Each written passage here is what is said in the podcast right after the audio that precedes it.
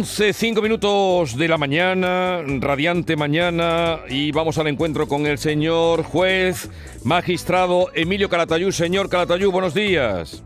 Hola, buenos días. Eh, Le saluda. Yolanda, ¿qué tal? ¿Cómo va la vida? Ya.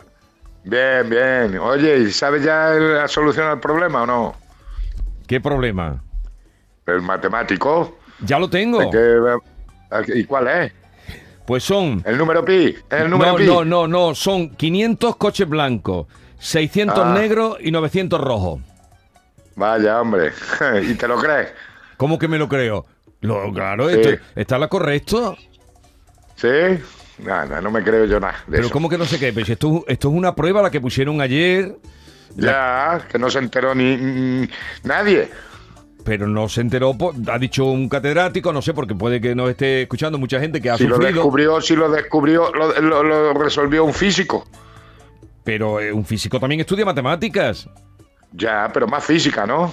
Más si es que física. los queremos ya con COU, en COU los queremos tener ya en la NASA. 500 coches blancos, 600 coches negros, 900 coches rojos. Ese es el resultado. Mira, ya me que he dormido yo esta noche más tranquilo. Eh, pues ya está. ¿A usted cómo se le daban la ¿Sabes? Bueno, yo me estudiaba, yo hice ciencia, ¿eh? hice mixta, pero yo hice ciencia. Sí. Pero la demostración del número E me la tuve que aprender de memoria. Sí. Pero entonces, mm, bueno, tenía A recursos. mí no se me ha, Jesús, a mí no se me ha dado bien nada. A mí no se me ha dado bien nada. Yo he copiado todo lo que podía copiar y cuando tenía que echar mano de la memoria, pues echaba ahí, o de las chuletas, lo que fuese. Yo he sido un... Ah, también de chuleta, también de chuleta, Emilio. Hombre, claro. Hombre, como claro. Dios manda, Hombre, vaya. hombre, claro. Y no sé, esto estamos Y hasta el esto. cambiazo, hasta el, cam- hasta el cambiazo. Yo el único 10 Oh. que tengo en la carrera fue un cambiazo, en Derecho Administrativo. ¿Qué me está contando? El único día Por que lo tiene que la carrera por un cambiazo. Pero usted, No, hombre, tengo un 10. El único, el único 10 que tengo en la carrera en Derecho Administrativo fue un cambiazo. Pero, ¿Qué va- le hice? pero vamos a ver, estamos dando un ejemplo Eh. un poco, no sé, no sé si cortar no. aquí la cosa, ¿eh, señor juez? Pues cortar, no sé si cortar aquí y me porque- censura. No, no, no, yo no le censuro a usted, yo no censuro a nadie. Pero bueno, pero vamos a ver. Si es que eh, yo digo que yo he hecho de todo en este mundo. Tú no has copiado nunca. Ya me lo pregunté una vez, sí, alguna vez, pero no me, Pues alguna está, vez he pues copiado, entonces, sí. eh, eh, pues, pues yo sí he copiado. Lo que pasa es que yo lo digo, tú lo ocultas, yo lo digo. No, no, yo no pues, oculto. Emilio, yo no he copiado nunca en mi vida. Porque tú serías una empollona, no, pero yo no. Porque, porque me daba miedo que me pillaran. Me daba tanta cosa Ah, nada más de pensar que me fueran a pillar que por eso no lo hacía. Pero te juegas la vida, es, es la prueba del suspenso, es una lucha digna. Eso es una lucha digna. Eso yo, eso es la obligación del estudiante si no sabe es copiar. Y la del profesor es que no le copie. Y he sido profesor también. Y, y si cada uno cumple su papel, pues eh, todo, O cada, uno está en su sitio. salve- y, sa- y sálvese quien pueda. Claro, a si mí cada- me dieron un 10. La obligación de- del profesor es que no le copien. Y la obligación del alumno, dice usted que es copiar. Me parece un poco excesivo. No, La- es aprobar, es aprobar. aprobar. Vale, luego la, la- Los aprobar. medios da igual, ¿no? Vale. Los Eh, medios da igual. Hombre, ya con las nuevas tecnologías es distinto. Pero en aquella época, hombre, Sí. Eso es una lucha digna. Bueno, se, se lleva usted en su... blog- legítima, legítima. Legítima, por lo menos legítima defensa. Emilio, en su blog se lleva las manos a, a la cabeza cuando habla de las notas de selectividad, que dicen que ni su hermano sería neurocirujano, ni usted sería juez, ni nada de nada. Ni nada de nada, y es verdad. Y es verdad. Yo no sé cómo entré en ICADE, porque ICADE por lo visto era muy difícil entrar. Sí. Y yo no sé cómo entré, porque yo no tenía ni expediente ni nada. Yo mi nota sería un cinquillo, ¿sabes? Y mis hermanos igual. Si mi hermano igual. El, el- el segundo de mi hermano que le preparé yo la selectividad, le prepar- porque salió del seminario. Le preparé yo la selectividad de matemática y química y cosas de esas, porque no tenía ni puñetera idea. Y ha sido un jefe de neurocirugía y una autoridad en neurocirugía. Y mi otro hermano estuvo a punto de abandonar la carrera también. Pero la- Y la- yo, y yo entré en ICADE y después me hice juez. Y, y- y no me va mal, pero vamos, yo por las notas medias, yo no hubiese entrado ni en derecho, vamos. Pero usted qué concepto tiene de la selectividad? A ver, vayamos por partes. Es una criba, que es para seleccionar a ver. Pero mira, hay un dicho que, le, que dice mi mujer mucho, a lo, porque ella da, ella da en segundo de bachiller. sí.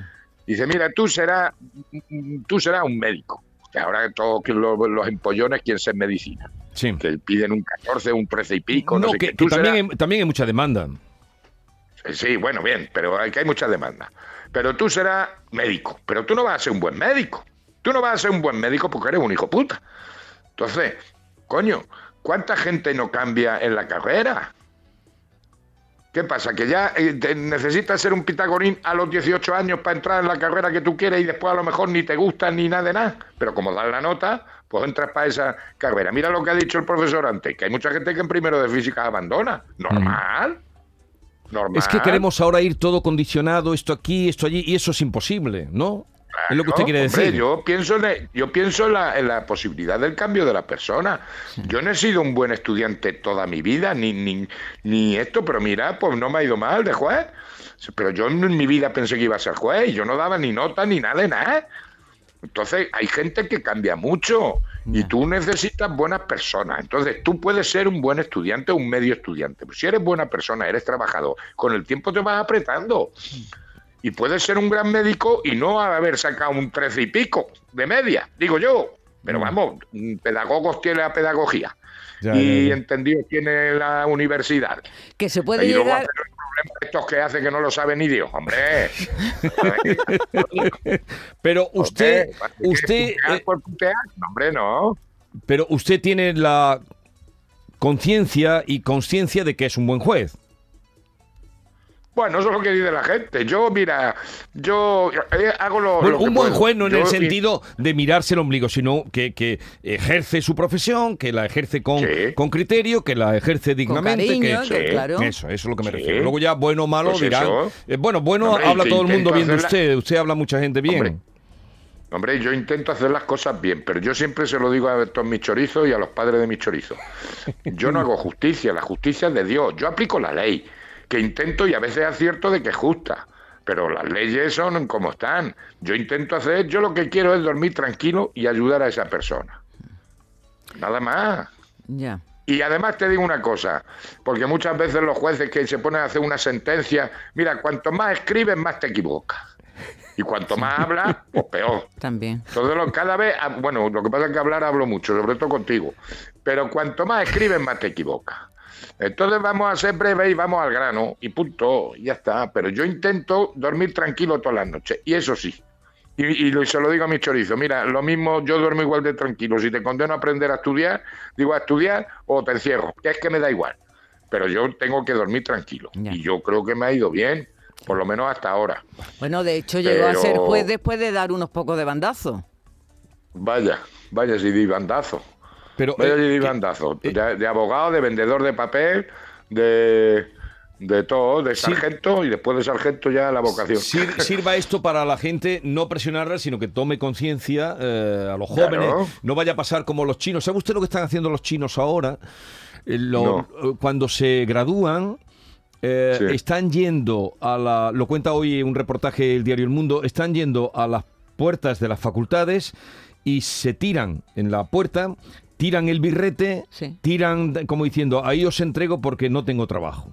Y, oh, el, porcentaje que tienen es del 20 de los jóvenes no tienen empleo. ¿Qué tendrían que hacer aquí en España que tienen el 45 que tenemos? sí, están yendo con sus títulos a tirarlo y diciendo, mm, seré un mendigo, seré un don nadie porque no me dais trabajo. Vaya. Porque es que queremos demasiado universitario.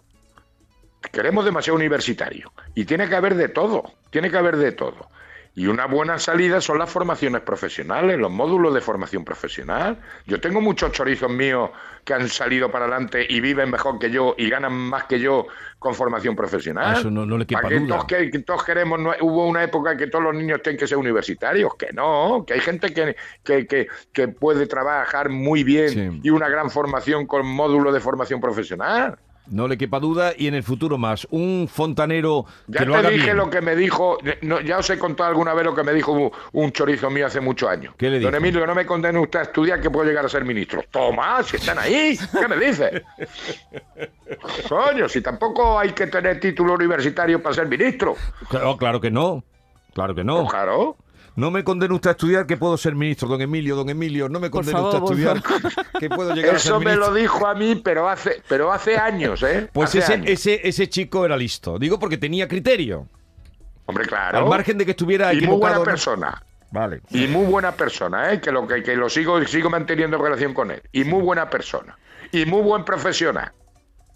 También alaba en su, blog a las personas, a las buenas personas y a las que tienen sentido común. Dice que para, para usted ya han aprobado la selectividad, si es así. Hombre, claro, hombre, claro.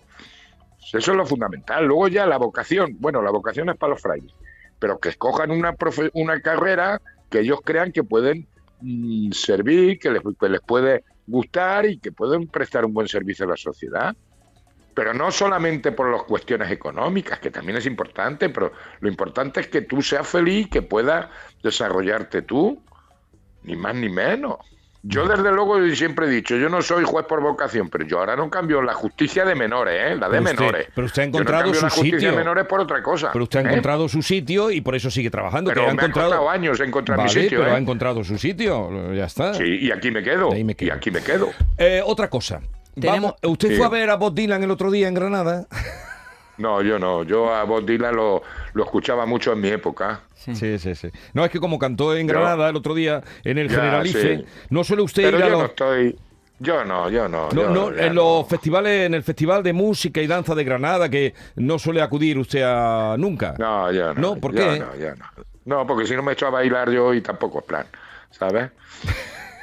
Para bailar, no, Tú sabes que a mí me dio, a mí me dio un premio Bárbara Rey y Ángel Cristo. ¿Cómo que le dieron un, premio, Bárbara? ¿Usted ¿Dónde le dieron el premio de, En Santa Cruz de Tenerife. El León de Oro. que montaron al lado de mi casa en Santa Cruz de Tenerife, que yo ya era juez. Y me y pusieron, hicieron un concurso allí a bailar los pajaritos. Y, y allí salí yo y gané y me regaló una guitarra que la tengo aquí en mi casa. ¿Qué me dice? que ganó una guitarra porque, bailó, los, pajaritos. De eso hace años. Bailé los pajaritos y gané, ¿eh? me aplaudió todo el circo. Ay, madre mía. ¿Qué me dices? Pues es que... Y no, no le ofreció a Ángel Cristo llevárselo para la gira. No, porque tenía yo que desempeñar de juez. Madre mía. Total que ha sido manchoso, ¿eh? Es usted una caja de sorpresas. Sí, hombre, sí, hombre, hombre. Esa, esa, la, esa la bailaba yo y me quedé con todo el circo. Pues eso era, si era al principio de esta canción, era el año 82 que hacía furor más o menos por entonces. Claro. Claro, yo, yo tomé posesión en el 80. ¿Qué año? ¿Año 82? 81-82, sí, creo recordar. Claro, yo tomé posesión en Tenerife, yo, yo, tomé posesión en Tenerife el 80 y me vine a Granada en el 84, o sea que eso fue 81-82. Sí, sí. Vale, eh, el otro día me acordé de usted porque no sé si lo ha visto, un titiritero eh, fue a actuar a un pueblo de Galicia, no ha querido revelar el pueblo, no sé si lo ha visto, y el hombre quedó frustradísimo porque eh, lleva dedicándose a esto, mm, en fin, mucho tiempo, con los títeres, eh, y, hizo una actuación en, la que el hombre quedó muy frustrado. Es un chico joven y contaba esto. No sabía si hacer este vídeo, pero lo voy a hacer para que quede reflejado cómo me siento. Lo que me ha pasado hoy no me ha pasado en la vida. O sea, me siento en la mierda como artista, como persona y como ser de esta sociedad. He flipado en colores. Pero qué mierda estamos creando aquí. Hoy estaba actuando en la calle y los niños, tío, han empezado a, pegarle al títere, a insultarle, a, hacer de todo lo que se les ocurriera. Hasta uno, tío, que esto yo me he quedado muy flipado, se ha quitado un moco y se lo ha pegado al títere. Que no quería decir nada, pero lo tenía que haber dicho. O sea, los padres ¿Qué mierda tenéis en la cabeza? O sea, ¿qué mierda tenéis en la cabeza? ¿Qué pensáis? ¿Que tenéis tiestos? ¿Que, andan? ¿Que cagan y mean o qué?